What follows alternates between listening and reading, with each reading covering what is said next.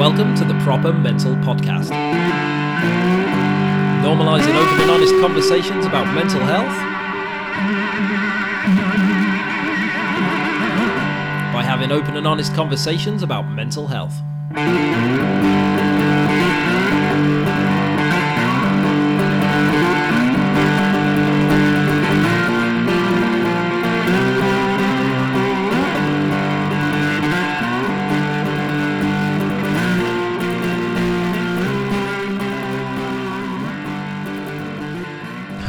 Welcome to Proper Mental, episode 42. And my guest this week is Mr. Dick Moore, who is a mental health campaigner who specialises in emotional well-being in adolescents and young persons' mental health. He's an internationally recognised speaker and he visits businesses and schools all over the world and he talks to pupils, teachers, and parents about the challenges of adolescence and the signs and symptoms of mental health disorders. He's also been a rugby teacher, a rugby teacher, a rugby coach, an English teacher, and he spent like 20 years plus as a headmaster. He's a mental health first aid instructor and a TEDx speaker. And um, Dick is a lovely, lovely man, and he's still very much got that prep school headmaster vibe about him. And I think if I didn't mention it in the intro and I just said, listen to a couple of minutes and then tell me what you think he used to do for a living, I think a lot of people would, would guess that. Um, but yeah, he's a really, really lovely guy. And he talks all over the world. He's done hundreds and hundreds of talks. And I think because of that and because of his own um, passion for what he's talking about, um, he's just really, really engaging. He's funny, he's knowledgeable. Um, yeah, he's just a great, great bloke. And I really, really enjoyed this chat a lot.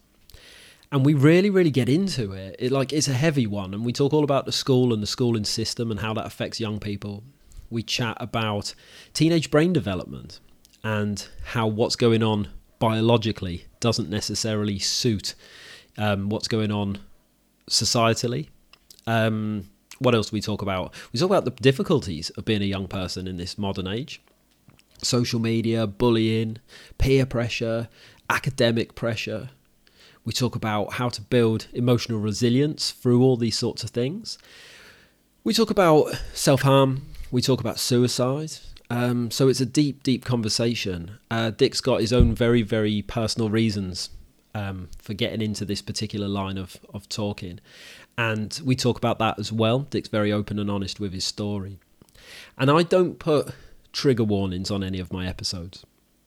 I don't for a couple of reasons. One, because it's a mental health podcast, and if I was going to do that, I'd probably have to put them on pretty much every episode. I'm very aware that, um, you know, this isn't the sort of podcast that you throw on in the, in the background when you go for a nice sunny Sunday drive. You know, most people who listen have some sort of vested interest in the subject of mental health and probably expect it to be a bit challenging at times.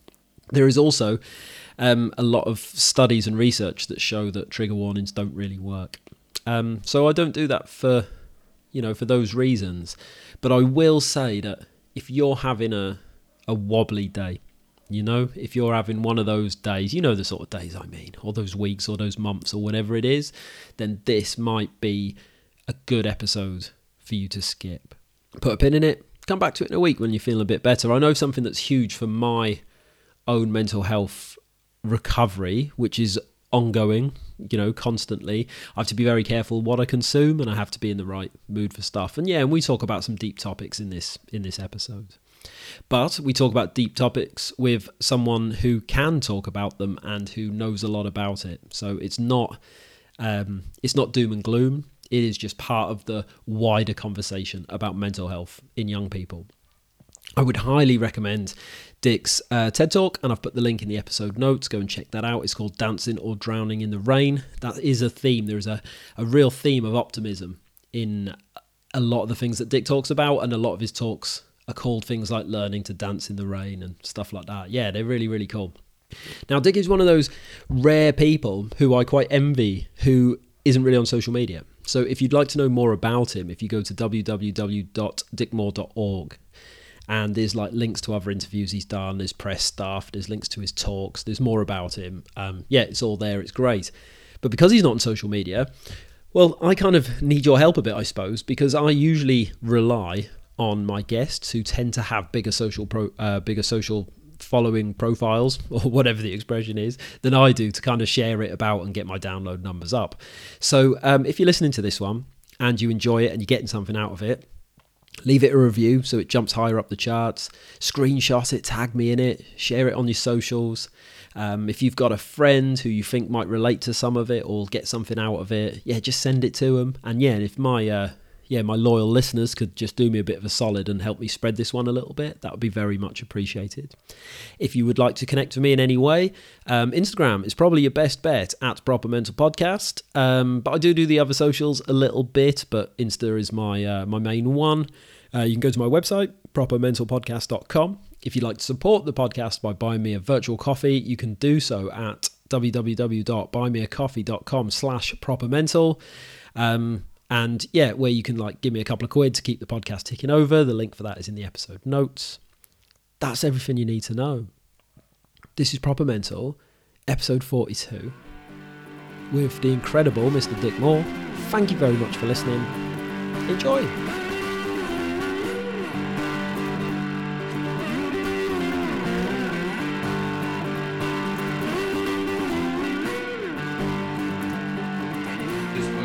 I mean, this the sound sounds good to me. It's whatever whatever you're comfortable with. No, that I, I yeah, stuff. I don't know where it is and how. no, we're, we're good as we are, mate. Yeah, fantastic. Okay. Cool. cool. So here we are with another episode of the Proper Mental Podcast, and my guest today is Dick Moore. How are you, mate? I'm good, thank you, John. Very well, very well. Oh, oh well, thank you very much for joining me, mate. I um, really, really appreciate your time. Um, I'd like to start, if possible, with a bit of your your work background, I suppose, particularly your uh, your career in in schools, um, because I think that will sort of lay down a bit of a nice bit of context for some of the things we're going to talk about about later. But what was your journey into education, Dick?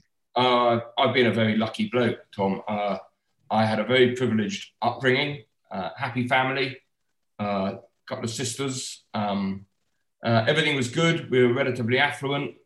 things were things were good. I mean, not perfect, but then nobody's life is perfect. Uh, but really, really good. And um, having uh, having gone to university, I went into teaching, um, taught English and rugby uh, for, for for four or five years to start with. Um, then uh, I went off and became a head, a head teacher uh, of a school down near the south coast, and I did that for nearly 23 years. Um, and it all went really well. My wife told me one day that I was becoming uh, uh, grumpy and unpredictable. It's always useful to have a partner that tells you these things.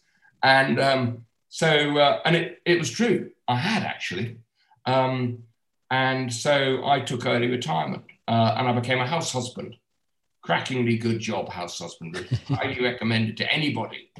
Um, and um, as she was working in a posh girls' boarding school. And so, therefore, I was living surrounded by 65 teenage girls, which was an education, having had four boys. Um, but it was it was it was great. It was interesting. It was fun. It was uh, it was good. But um, we survived there for four years. Moved up here, where I now am speaking to you from Wimbledon, um, and I started doing talks and courses and workshops in schools and businesses and all over the place, um, from, uh, I don't know, Hong Kong to wherever, um, because I'm passionate about this subject that we're talking about. And the reason I'm passionate about it was because um, when we were at Posh Girls Boarding School, the third of my four sons, Barney, uh, took his own life. Um, and given the fact that he and we were completely normal family, it made me think. I mean, when we when we were told by a nice policewoman and a policeman in the then head's office, my first thought was, well, what's the point of going on? I'll never be happy. I'll never laugh, smile, have fun. Because how could you? Because the world is now black. Um, and I was pretty damn certain of that. But I thought to myself, well, I better quite like to find out what I could have done differently you know, as a dad, as a bloke, whatever. So I went on a mental health first aid course and became an instructor. Found it fascinating. Um, but that is uh, that's all I am. So you've got somebody on here who um, doesn't really know what he's talking about. Uh, other than the fact that I spent a lot of time with young people, uh, a lot of time listening to others, reading, watching. And I also do a fair amount of sort of mentoring. So there are, as you'll know, there are plenty of young people out there who, who are struggling but don't want to talk to their mum and dad, sometimes for the best possible reasons. They're not too keen on talking to teachers and they don't want to go to the doctor. But if they just want to hear somebody to listen, then then here I am. So that's that's what I get up to. Lots and lots of talks. Done one this morning to a group of sixth formers down uh, in Surrey. Um, got one next week to um, to a, a, big business in in London, and and there we go. That's what I do. That's why I do it. There we go. Yeah, I think that's such a. I'm quite happy to talk about any aspect of any of that, including uh, Barney's suicide. Yeah, sure. Well, thank you. I really appreciate your your honesty with that. I I think that that particular um, sector, that you know, that teenage age, it's such it's a tricky thing anyway. And then to find ways to get teenagers to like communicate is is challenging. I think for parents as well, isn't it? Because it's um, I know I can my own experience is my own, but I certainly would not have been interested um, if my parents had kind of like approached me about anything emotional or anything like that, I would not have been willing to have that conversation. Um, it's a tricky time, isn't it? That's probably because you're older than you look, Tom. um, but no, I mean, and you know, even when I started doing this stuff uh, 10 years ago ish, um, even then it wasn't on the agenda. Um, it, it is now on the agenda. Um, and we are finding a great deal more awareness, but not necessarily a great deal more action. Um, and, you know, the whole teenage, well, the whole brain developed from conception onwards is fascinating.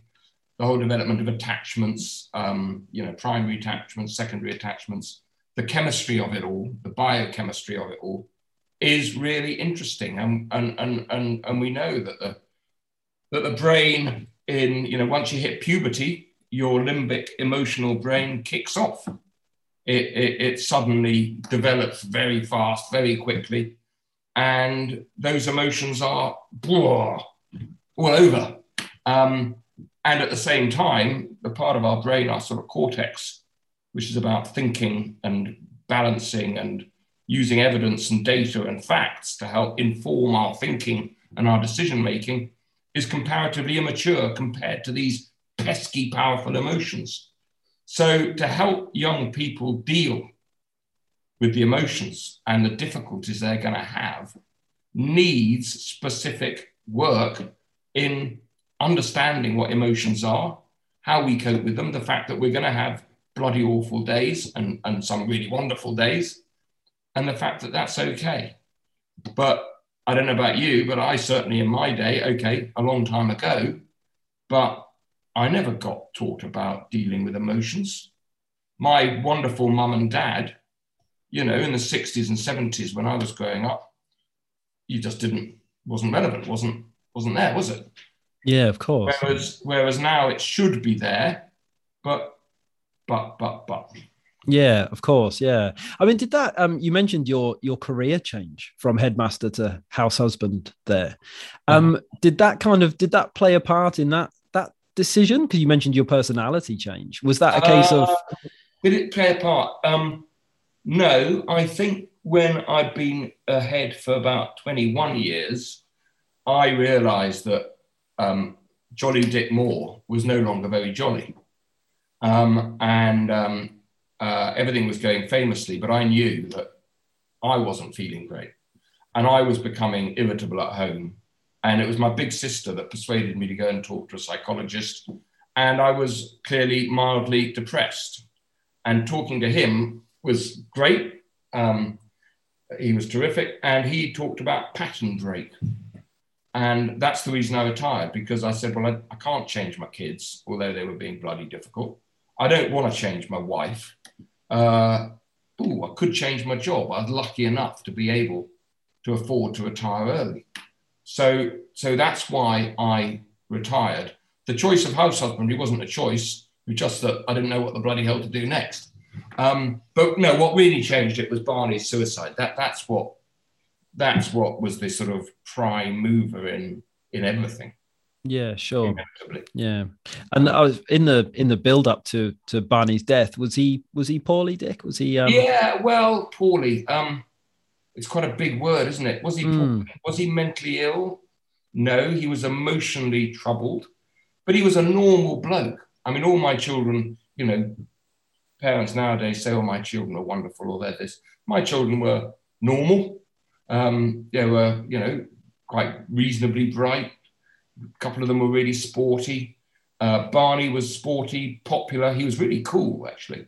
Uh, but he was also always quite anxious. Um, way back to, um, you know, when he was very little, separation anxiety was um, was a problem for him. Um, so, so as he as he got into puberty, that became more of a problem. He became more anxious around people. Um, and then he clearly early, early uh, adolescence, he got into got into girls, and yet he was too embarrassed to talk to girls, so he got online, and that caused him problems. But he developed relationship, a wonderful relationship, which was which was terrific. Very, he was very happy. But when she dumped him, which happens, she was a cracking girl, um, he couldn't cope at all. And he couldn't or wouldn't engage with anybody to help him engage that emotional part of his brain that was telling him, this is agony, this is awful, to help get somebody to help him think through that emotion. And to say, you know what, this is absolute or absolutely awful what you're feeling, but it will not be forever because emotions aren't forever. But he didn't want to hear that. Thank you very much. Um, he didn't want to engage. So my big message to to to anybody is we all need somebody to engage with to help us think through the emotion when the going gets when not if when the going gets really really tough. Mm. Yeah, and I think that's um, uh, such an important point is that when isn't it and one thing i really love about the aspect of your of your talks and your work dick is that um, it's important to accept that you know life is going to be challenging at best and sometimes it's going to be awful and we have to uh, like equip ourselves to kind of to ride the wave almost don't we to um yeah.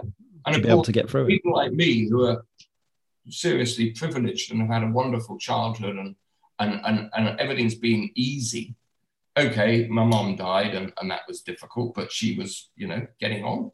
Um, and there were one or two ACEs, adverse childhood experiences that we all have.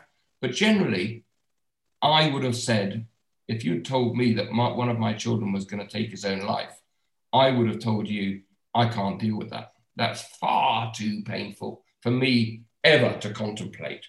I can't contemplate going to the dentist. Um, uh, and, and yet, somehow, with friends, family, uh, uh, colleagues, I, it was okay. And I suddenly thought, bloody hell, I am quite resilient. Um, but for most, but you know, for those children nowadays, with that high octane, immediate, demanding, social media driven, um, I don't know that they're that, that we're doing enough to equip them with yeah. the resilience needed to cope. In fact, I know we're not doing enough, or many schools aren't doing enough. Yeah, because it comes like it comes at us from all different directions. I offer when I talk about my own um, story, my own experiences, I describe it as death by a thousand paper cuts. You know, it wasn't it wasn't one big thing with me. It was loads and loads and loads of things over a long time um, that I didn't understand because a lot of them were societal, um, and then it was one one event that you know, which was the birth of my son. That's kind of like pushed me over the edge. But it was it wasn't it wasn't the birth of my son. There was just no room left in my life for something well, that's like that. I talked, I talked this morning to this group of, of, of girls that, you know, what do you do when your head is full up? When actually you think, I cannot deal with a single other thing. Um, what do you do? And I asked them, what do you do? And it was pretty quiet. And I said, well, I'll tell you what I do. You know, if, if it's painful, I will have a good cry if it's uh, if it's if it's if it's something else, I might go out go out and have some exercise. I might have a beer, um, uh, and you know I might uh, I might read a book. I might listen to some music. I might talk to my wife. I might, but we all need those strategies so that you don't get to that point where everything builds up. Because as you say, Tom, even if you haven't had a tragedy or disaster, everybody nowadays, you don't have space to breathe. If you if you're not got things going on immediately around you, you've got it on social media, you've got it on this, you've got it on your mobile, you've got constant stuff. And we've got to help young people to breathe and to to find space to be who they are, not who everybody else wants them to be. Yeah, definitely. I think with young people, it's often the case that we kind of assume that they're doing all right because a lot of these cultural things that really really have an emotional impact are very norm we kind of see it as like just part parcel of being a young person um almost something that like modern you know it's like social media. So we say oh well you know they they were it's always been around. They can navigate it so much better than us. But the the pressure from social media from schools academically all these things are just coming in from different areas aren't they? And, and building that pressure up. Absolutely right. And of course one interesting thing is that my generation and i'm further ahead but i'm 64 my generation um, is frightened of social media many of us. We're certainly frightened of the impact on our children um, and yet, the pandemic has taught us that it's absolutely brilliant because it is a means of communication. And it's been a godsend, even, even a lifesaver to many young people. But are we proactively teaching young people about, are we teaching them balance? Okay, you've got your Snapchat accounts and your this, that accounts, and, and great, but, but uh, it, there are also dangers involved. And, and as you quite rightly say, many schools' obsession with league tables and, and, and, and results means that well-being is being put second. There isn't a school in the country that wouldn't say well-being is important. But there aren't many schools in the country that put it right at the top of their list of priorities. Yeah, I've sure. Been to, I've been to something over 400 schools now. Uh, mm. And I could count certainly no more than a dozen, that I think model good practice for the 21st century. Yeah, sure. It's also it's very easy to say that well-being is important. Like anyone can say it, right? But you to actually boxes, you can tick the boxes, but walking the talk.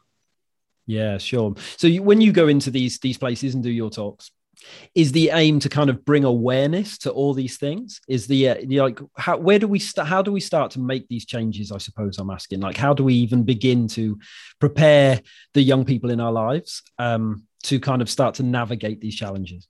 Well it is obviously about education but education starts at day one. So um, those preschool attachments are 100% important um, with one's primary caregiver, particularly you know, parents, but obviously mothers particularly. But then I think we need to realize, those of us who work in schools need to realize that whatever attachments a child has had before us, we make a difference. If we're prepared to give ourselves and earn that child's trust um, and build a connection with that child so that he or she knows that we like them and we want to understand them, then then we've got we're in a place where we can we can help. And that is just every single teacher at every single level, every single subject, no matter who we are, everything we say, do, and and are is crucial. And those teachers who say, well, actually, I, I was uh, appointed to teach physics my answer is yeah, but you're also appointed to build connection with kids. And if you don't want to do that, I'm afraid there's no place in, in my school for you. Um, and, and it's not just in having, you know, PSHE lessons or tutor time. It's a question of everything. That actually, when I'm teaching my English, identifying with the young people in my group and trying to feel how they to empathize with what it's like being 14. Um, because it's certainly incredibly different to when I was 14. Um, and I think I think that schools need it's a culture. This culture of the school needs to be on building connections. There is a wonderful, any of your people that listen to this, there's a wonderful um, thing on YouTube called I Sued the School System. It's a spoof courtroom comparing basically the guy that's being sued, sued is modern day schooling. And it's, it's terrific. It really is. It's very funny, but it's very, very poignant. Yeah. Um, and it's, you know, we, we have to we have to say the most important thing for this young person to function in today's world is to be able to be able to cope when life gets tough, to be creative, to be able to communicate, um, not just to be able to do simultaneous equations or you know know the causes of the civil war or because those things are now well touch of a button we can find those things out we can't become creative just by touching a button. We can't learn how to communicate just by touching a button. And I think every single teacher needs to be the teacher of those key social and emotional skills. Yeah, sure. And the, the interesting thing as well, you mentioned like the word skills, and skills can be learned. If you can learn complex, um, you know, arithmetic, like you mentioned, well, then we can learn these skills, can't we? And then it, you know, I think we kind of sometimes our approach to life is that we think that um, everything is down to luck. And whether you have good times or bad times is down to luck. And whether you're able to navigate them is purely just down to luck. We never really think of it in the, the sort of the proactive way of learning the skills ahead of time to put us in that in those positions. And the I, I suffered from i could never do my maths my arithmetic. I mean, that was a mystery to me. But of course it shouldn't have been. It shouldn't have been. I shouldn't have felt threatened in maths because I wasn't quite as good as. Um, it should not have been a mystery, and it isn't, as you say, it isn't down to luck. You can learn those skills. So those five, you know, skill, um, um, self-awareness, uh, social awareness, self-management, uh, relationship skills, responsible decision making.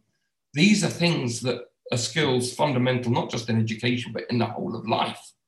And whilst A star grades will be useful in getting us into a university or into a job, those five skills will equip us far, far better with dealing with the slings and arrows that we're going to face than any number of A stars. So why don't we proactively teach them? And some teachers will say, well, it's got nothing to do with chemistry, it's got nothing to do with French. It has. Those skills are to do with life. Yeah, yeah, that's a lovely way to put it. And if we can, I kind of think if I put myself first, um, then I'm a better father, I'm a better husband, I'm better at my job, I'm better at podcasting. Whereas for a long time, I put all these things first, thinking that was the way to be good at them, and that didn't work out too well at all. No. You know, if we can really like, um, you know, get ourselves in a really, really good place, then that kind of radiates out. And if you, you know, whether it's through learning or trying to get your first job or trying to go to university, if you're in a really good place, that it just gives you that foundation, doesn't it, to really kind of, um, you know, good things can can start to happen. It does, and of course even today, um, young people feel that you know they have to do their GCSEs when they're 16. They have to do their A levels when they're 18. They have to then probably go to college or university or get a job.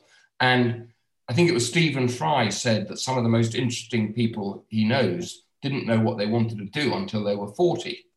And then he went on, he said, in fact, the most interesting people I know still don't know what they want to do. And I, I tell young people is that don't feel don't feel pushed into it by expectations of your parents and your teachers and society. Actually, you be yourself. And that will be a yes, you do you, you probably need to be nagged to do some work. uh, you probably, you know, be nagged to get a job and and to load the dishwasher, and that's fine. But don't, you know, fundamentally, we need to be ourselves and not rush into ticking all these boxes that we feel we need to tick to be successful. Yeah, definitely. Authenticity is something that comes up on this podcast a lot in various guises, in different ways. But how to be our true or authentic selves, I always think of it, it's like you know, round peg, square hole, or whatever the analogy is. You know, you can only try and force that for long enough before things start start going on. Things from my generation, when it comes to being authentic, is I think the statistic is 4.1% of young people are non binary in their sexual orientation or their gender identity. Now, that for me, I thought 4.1%. Oh, that's a big, big number. And if you can't be authentic in yourself, if you are, um, if you identify as uh, female but you're a bloke, if you uh, uh know that you're gay but don't want to say anything, the stress of that, um, of not being your authentic self, must be awful. And I think we have come a huge distance. And young people in schools now are far more, well, it's not an issue, is it? It's not an issue if somebody's gay or trans or whatever. Whereas to my generation, it's, it's still an issue. For me, it's still an issue. Um, not intellectually, but, but it is. And therefore, I probably my kids would probably say that if we were one way or another and we didn't think dad would get it, we can't really be our authentic selves. And that's that's that's no good at all. Yeah, yeah, and that's a big societal shift. It's a beautiful thing about the the younger generations coming through in in a lot of ways they're going to be, you know, it's going to be a much kinder place in yeah. some respects, you know, and be able to, like we've mentioned before, kind of wield social media in a much more positive way Absolutely. with that with that kindness. But I was wondering, and it's something I wanted to ask you about as well. Um, when we look at the statistics, they kind of go up. The the the big suicide statistic goes up to about thirty five, doesn't it, as the the single biggest cause of cause of yeah, death? ten to thirty four year olds. Yeah. So, and we've got a lot of that is down to this this whole idea about masculinity and this whole kind of um, you know showing weakness. You mentioned before having a good cry, and you know a lot of people aren't either able to even do that or certainly not to speak about it does that filter down into the younger generations as well? Is that is that changing with young people, or we, is that still an issue? It's a question I ask when I run mental health first aid courses. I'll say to, to teachers, um, you know, are is the stigma and discrimination around mental ill health any better or worse than it was 10 years ago? And what I tend to hear is that actually with girls, it's very similar because girls have always had a degree of empathy and a degree of emotional literacy. Um, they say that boys are much better at dealing with their peers, with their mates, much more understanding. You know, if you had, if you were struggling, that I would be much more able to understand, but know better with themselves. So, as a teenage bloke, I would still be embarrassed to be different.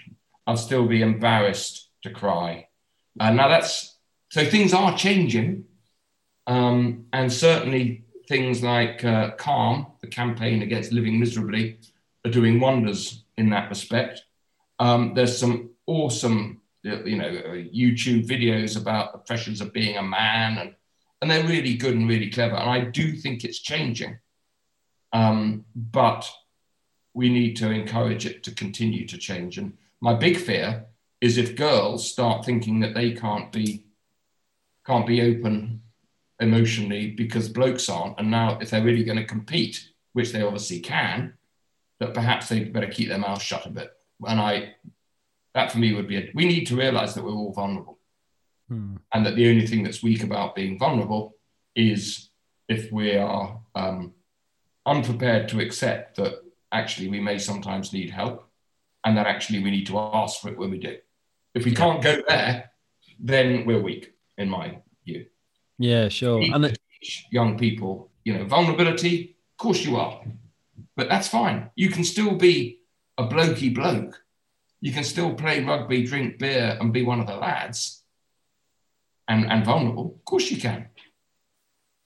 Yeah, yeah, it's really important. I, I, kind of think that ties in as well back to what we said about authenticity, you know, because if you can find it's very hard to be vulnerable when you don't really know who you are because maybe you're pretending to be someone else to cope with getting through getting through high school, you know, or, or whatever My wife was reading me something really interesting yesterday about banter. And, you know, banter's now got a bit of a bad name. Uh, but actually, it was saying how very important banter is. Um, now, obviously, if we're not careful, it can lead to bullying and, and inappropriate behavior. But actually, female banter, this article was saying, and I can't remember who it was by, is every bit as important as male banter. And we need it. We need that gentle, friendly teasing. But the word teasing and bullying have got somehow confused. Um, and obviously, there's inappropriate banter. But I worry that if we can't, okay, so here's the thing. I was do, running a course last week, and and the whole subject of uh, Me Too, everyone's invited, came up. And I made a comment about the fact that we people need to dress for context. And I got ripped apart by um, some of those present for suggesting that anybody should ever tell a girl to wear when she's going on a train across London at night. Or not to tell, but to suggest. And I thought to myself, I, I feel I was being branded as one of these predatory blokes for saying we need to, we need to protect our, our, our young people. We need to make decisions which actually there are bad people out there, or there's this out there. And um, rather than saying, well, there shouldn't be, we should be saying, okay, what can I do to avoid that? that? And I found myself vilified for suggesting, and I am not. I really, I have great respect for everybody, children, men, women, but I, I felt, I felt, I felt I shouldn't open my mouth. Mm. I can't open my mouth. How can I be authentic? And yeah. you've got to be able to, you know, obviously hate is awful. And the whole Black Lives Matter and the Me Too movement are admirable and have got that pendulum much needed swinging. But we can't allow it to swing too far. It can't allow us to, for us to feel cancelled. We have to be able to find a place where we can all be authentic, we can all respect one another, we can all be understand that that you know I, I would have to say i don't know what it's like being a, a, a, female i don't know what it's like being black. I can't remember really what it's like being a three-year-old. I don't know what it's like being 93 but that doesn't mean to say i don't want to find out i don't want to learn i don't want to be i don't respect those people. Um, and that's one of my current frustrations is that i feel that i can't afford to say anything unless they say my my youngest son says, Dad, just keep your mouth shut because you'll say something inappropriate. And he's probably right. But I want to be authentic. Yeah, definitely. And it's kind of like how can people learn if we're so scared of making a mistake that we don't say anything? You just end up with a lot of very ignorant people, right? And and, and we have to learn from our own experience. We have to learn from other people's experience and opinions and be open minded to them.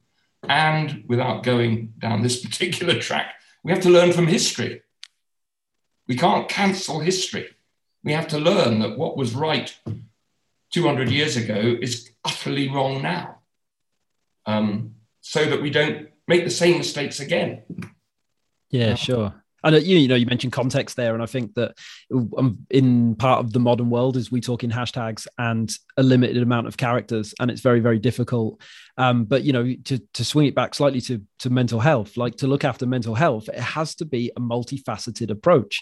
And it's the same with those sorts of conversations. There isn't one answer. There isn't one answer. There's loads of different answers. And in every individual circumstance those answers some are going to be need to be heard more than others. And um, you know with mental health uh, whether it's being reactive or proactive or taking care of ourselves or other people it's you know it is it's a puzzle it's an individual puzzle that kind of has to be solved doesn't it? It's multifaceted. It's not as simple as just saying like you know oh just take this pill or just go for a run or you know everyone's different and we need all these words, things the two words you've used there which resonate with me were proactive and reactive. In reverse order to be reactive we have to make sure that those people who are ill or you know, social care is currently on the agenda. We have to make sure that those people are looked after. And that's a political football. And we have to decide do we want to raise national insurance in order to pay for this stuff? Should we be doing more? Where should it come from? It's all political decisions, but it's a reactive one. Proactive is what I'm interested in. And proactive is when you don't wait for your 15 year old to become depressed. You talk about emotions. You don't wait until uh, the child in your uh, children in birth till self harm becomes an issue. You talk about dealing with uncomfortable emotion. You're proactive. And as you said, there aren't, there's not one answer, there are a thousand different answers, but they're all answers. And I don't think education, which is where what I know, is far enough to, to trying to not only find the answers, but pose the questions in the first place. Yeah. Do you think that's um do you think that's kind of down to um kind of i suppose you know there's lack of structures and systems in place in these schools but do you also think like there's a certain amount of as some of the teachers are they overworked uh, is there too much going on are they because if the teachers aren't hitting their results then they don't you know they're how does that work it's interesting in the last year since lockdown i've been asked to do for the first time probably a dozen uh, staff well-being workshops. In other words, recognizing that whatever people say about the holidays, teaching is a is a is a stressful job, and yes, they are overworked. Yes, they are. Uh, uh, it's it's like everything else. You add something new into the mix, um, and it it increases the, the involvement. So you know there are still plenty of schools that will be able to justify doing Latin and Greek and this and that and the other, but they also want to do PSHE and mindfulness and this and that. So where what gives? Something's got to give because not only are the kids getting overloaded, but the teachers are getting overloaded. And with all the, you know, I think that what has happened in education with the idea of, of, of looking at how children learn is really important. But we can't keep adding stuff we can't keep requiring teachers to grade and test and test and grade um, and level. And because when you're doing that, you're not teaching, you're reporting and recording. And we can't, you know, the, these schools that have two lots of exams every year, what are the children learning? They're getting a bit of practice at exams, but what are they actually learning? Um, and I don't think we do anything light enough of actually saying, we need to spend, actually, we need to look at the whole of education. Ken Robinson, Sir Ken Robinson, did his YouTube talk, his TED talk on uh, Are Schools Killing Creativity? And the answer is yes, they are, because they're trying to put new things in, you know, dance or, or whatever it happens to be. Nothing, nothing goes out. And we should be saying, okay, what do children need to learn? Yes, they need to learn literacy, numeracy. They need to learn I would suggest, a bit about our history. They need to learn about conflict resolution. They need to learn about communication. They need to learn about, you know, how to think creatively, progressively. Um, but some things have to go. And I would say it's traditional knowledge giving that can be cut, cut down. Yeah, there's so many things in like society that just don't particularly serve us anymore. You know the world has changed and it starts so young as well. I've been thinking about this a lot recently because my son's like five so he's just gone into year one. He did his first year last year and i can't believe that age five that he's doing like nine till three five days a week. It just uh, it seems like too much. And i although he's you know he seems to enjoy learning numbers and letters and stuff but i kind of don't really care whether he learns that because he's five he's got time but for me, the important lessons are when he comes home and he says to me, Oh, dad, I'd like a little fallout with me mate in the playground. And I say, Oh, what happened? Who said what? What did you say? And we kind of talk it through because that's what's going to stand him in good stead. He's got all his life to learn how to count. And once he knows what he wants to do, he can work out how much counting he really needs to learn. But it's this sort of stuff, isn't it, that, that sort of sets children up better, I think. I think I'm right in saying that uh, the most successful education system in the world is Finland and there they have much shorter school days, as you were saying. Teachers earn a, a decent wage. Um, they don't start until much later than our children start, and yet they're achieving more than our children do. And I, as you say, you know, to expect children, I mean, there are schools around southwest London and elsewhere where they will be assessing three year olds. Um, that's outrageous.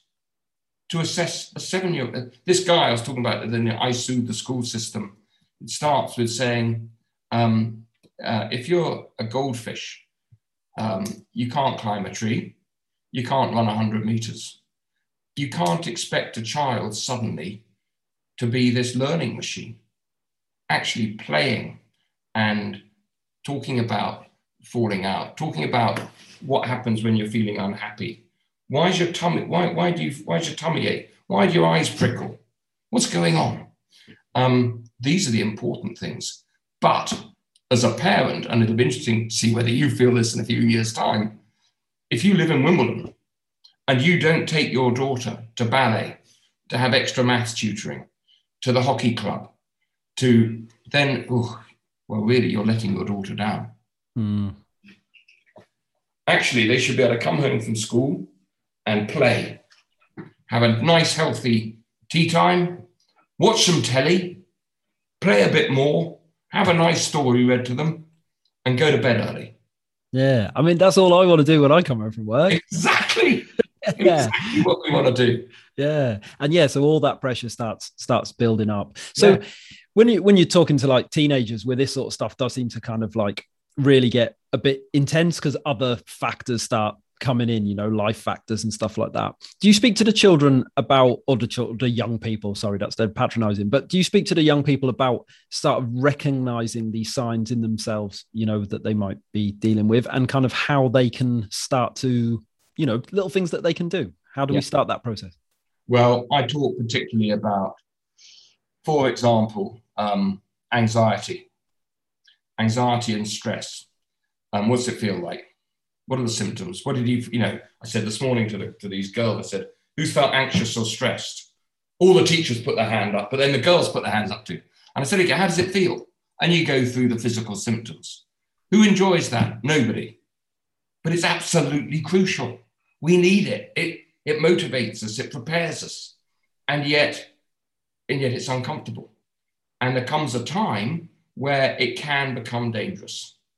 So we need to modify it. We need to find time to breathe. We need to find time to lie in the bath or go for a run because anxiety is uncomfortable. It is important. We need to learn how to deal with stress. So what do you do? Oh, I have a cup of tea. Oh, I, get, I like baking. Oh, I read my book. I, I, I, I play with my cat. I go for a walk. I go riding my, etc., etc. And then I'll talk about self harm and I'll say, what is it? Why should somebody cut themselves or burn, pull their hair out? And it's all about relieving emotional pain. So how do we do that?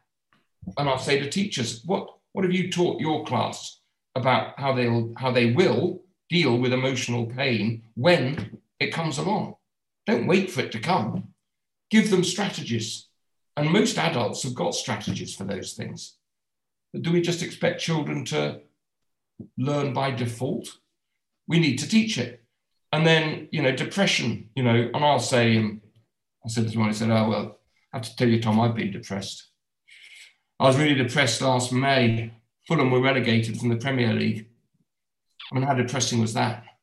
And I was depressed when I had to cancel my holiday because of bloody COVID. And I was depressed when Barney died. But you know what? I wasn't depressed.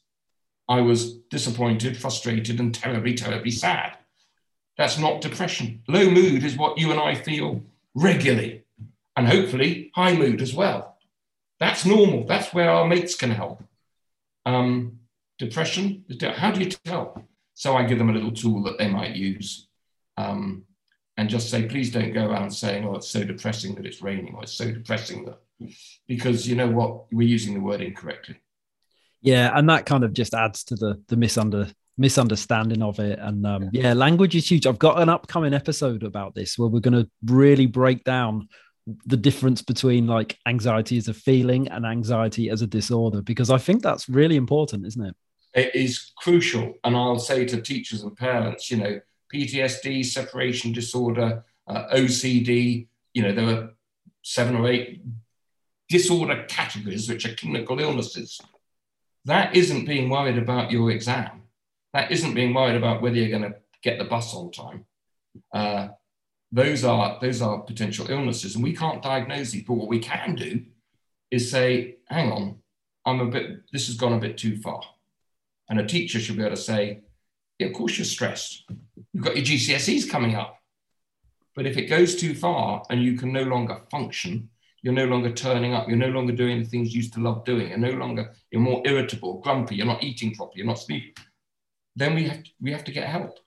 Yeah. And I suppose if I we can the language, the language thing, I'll be fascinated by that because the language I think is so important and it's changed.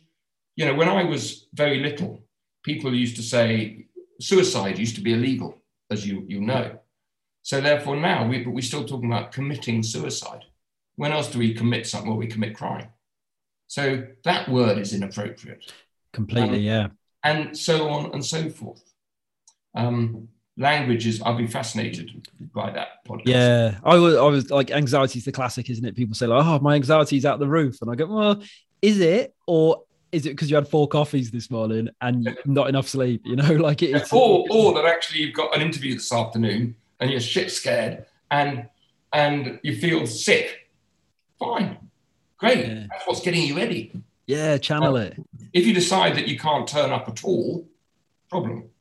Yeah, yeah, definitely. And I suppose the other thing with that as well is to, um, can we encourage by having these sorts of conversations or any sorts of conversations, and by you talking in schools, can we encourage um, young people as well to like check on with their friends, isn't it, and like look out for themselves and look out for other people. I think that's that's really um, think, important think, as well. I do think that young people are much better at doing that.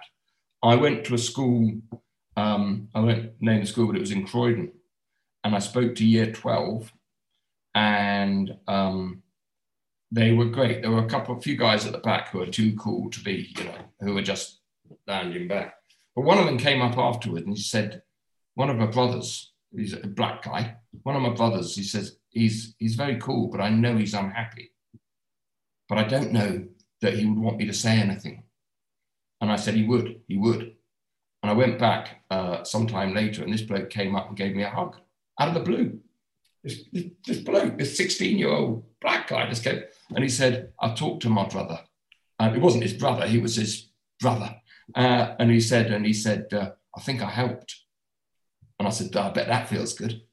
Um, and so people, young people are getting better at helping themselves, but we're still putting young people. So last, uh, when was it? This time last year, a guy who I met left a, a very academic school, went up to university, middle of lockdown, was on a corridor with five other blokes, not allowed out, food delivered to the door.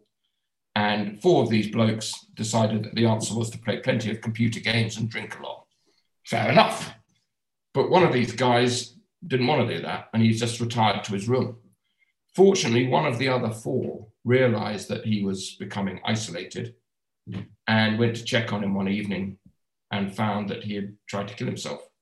And he saved his life by being aware of this bloke in his zone, but not one of his mates, and being prepared to say, hang on, just going to go and see if he's okay. Yeah. That was, that's a, you know, I find that, I find it terrible that they were put into that situation, but wonderful that one of those young people was aware enough and empathetic enough to take some responsibility. Yeah, very much so. That's really powerful. That's really, really um, powerful. Yeah, there's something very, very nice, very human about it. Yeah, yeah definitely. Exactly. I always like to try and, um, particularly when I've done an episode where we talk about some quite sort of serious stuff. I always like to try and end on a bit of bit of positivity, on a nice little send. Oh, and, and, the reason um, how I kind of found out about you and your work, Dick, and why we connected is because I read your chapter in Jonny Benjamin's Book of Hope, which is brilliant, and it is a valuable resource for finding podcast guests. I can certainly say that. But um, uh, your your chapter is in the compassion section, which again, compassion is something that it's like a buzzword for me on this podcast. But in in that chapter, you talked about in the sort of the the horrendous aftermath of of Barney's death, how you started to see small silver linings and small um you know lovely things in in humanity. And a lot of your talks are also talked about talking about like learning to dance in the rain and and stuff like that.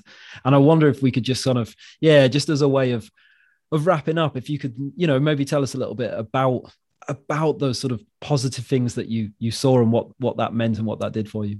I think uh, to start with, today at seven o'clock this morning, I said to my wife, "Isn't the world a shitty place?" And there are an awful lot of things that depress me about people. And she said, "You grumpy old git." And uh, but actually, but you're right. When Barney died, my first thought was, "You might as well check out right now because life's never going to be anything other than miserable." And it's true that an event like that changes. You know, you'll never forget it. Of course, you won't, and it will change you. And you don't get over it. But what you do do is you get round it. You can get beyond it. Um, um, and I, I learned that one of my closest friends, all he did the day that he heard was he came round, rang on the doorbell. And as I opened the door, he opened his arms, uttered a expletive, oh, and just put his arms around me. Didn't try and say anything. Didn't try and say, you know, oh dear, poor you, what can I do? Can I, can I help? That was enough. And an awful lot of people I knew were desperate to help, but knew they couldn't, but they were there. My own family, we talked about it, we laughed about it, we cried about it together. In our very, my wife is completely different to me. I would be very tearful and open and doing podcasts. Um, she, when I said six months after Barney died, I said, Look, you seem to be, you don't seem to be very sad. And she said, That's because it's too busy. I do my grieving when you're fast asleep. I go up half past 11 and have a bath and put some candles on and listen to some music and have a cry. That's her way.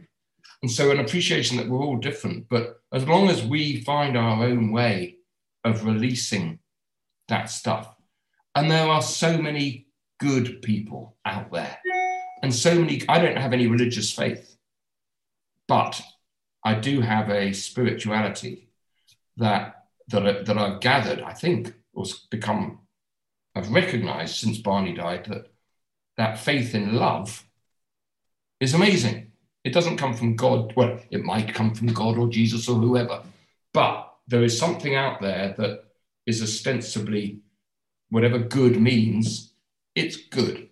And and I have real faith in love. I have faith in the fact that um, I think if God is up there, um, without trying to wishing to offend anybody, but if God is up there, I sometimes look at him I say, if you're up there, mate, I think I think this is what you get up to you make awful things happen, and then you get good things that come from them.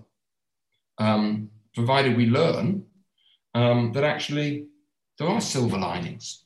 My silver lining is going into school this morning, talking to 180 sixth form girls who are fun and lively and young and energetic, and listening to what I'm saying to them.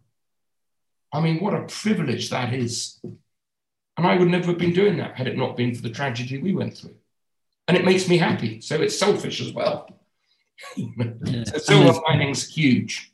Yeah, and there's absolutely uh, yeah nothing wrong with that level of selfishness at all. I think it's a wonderful, wonderful thing. Dick, I've enjoyed this so much. I like there's so much I think to be said on this subject, and um, yeah, we could have kept going for ages, but I really, really appreciate your time, mate. That was brilliant. Thank you so much. It's been a pleasure, Tom, and uh, very, very uh, very good fun, and the time has flown by. So thank you. It really has. Oh, thank you, mate. Alrighty, take care.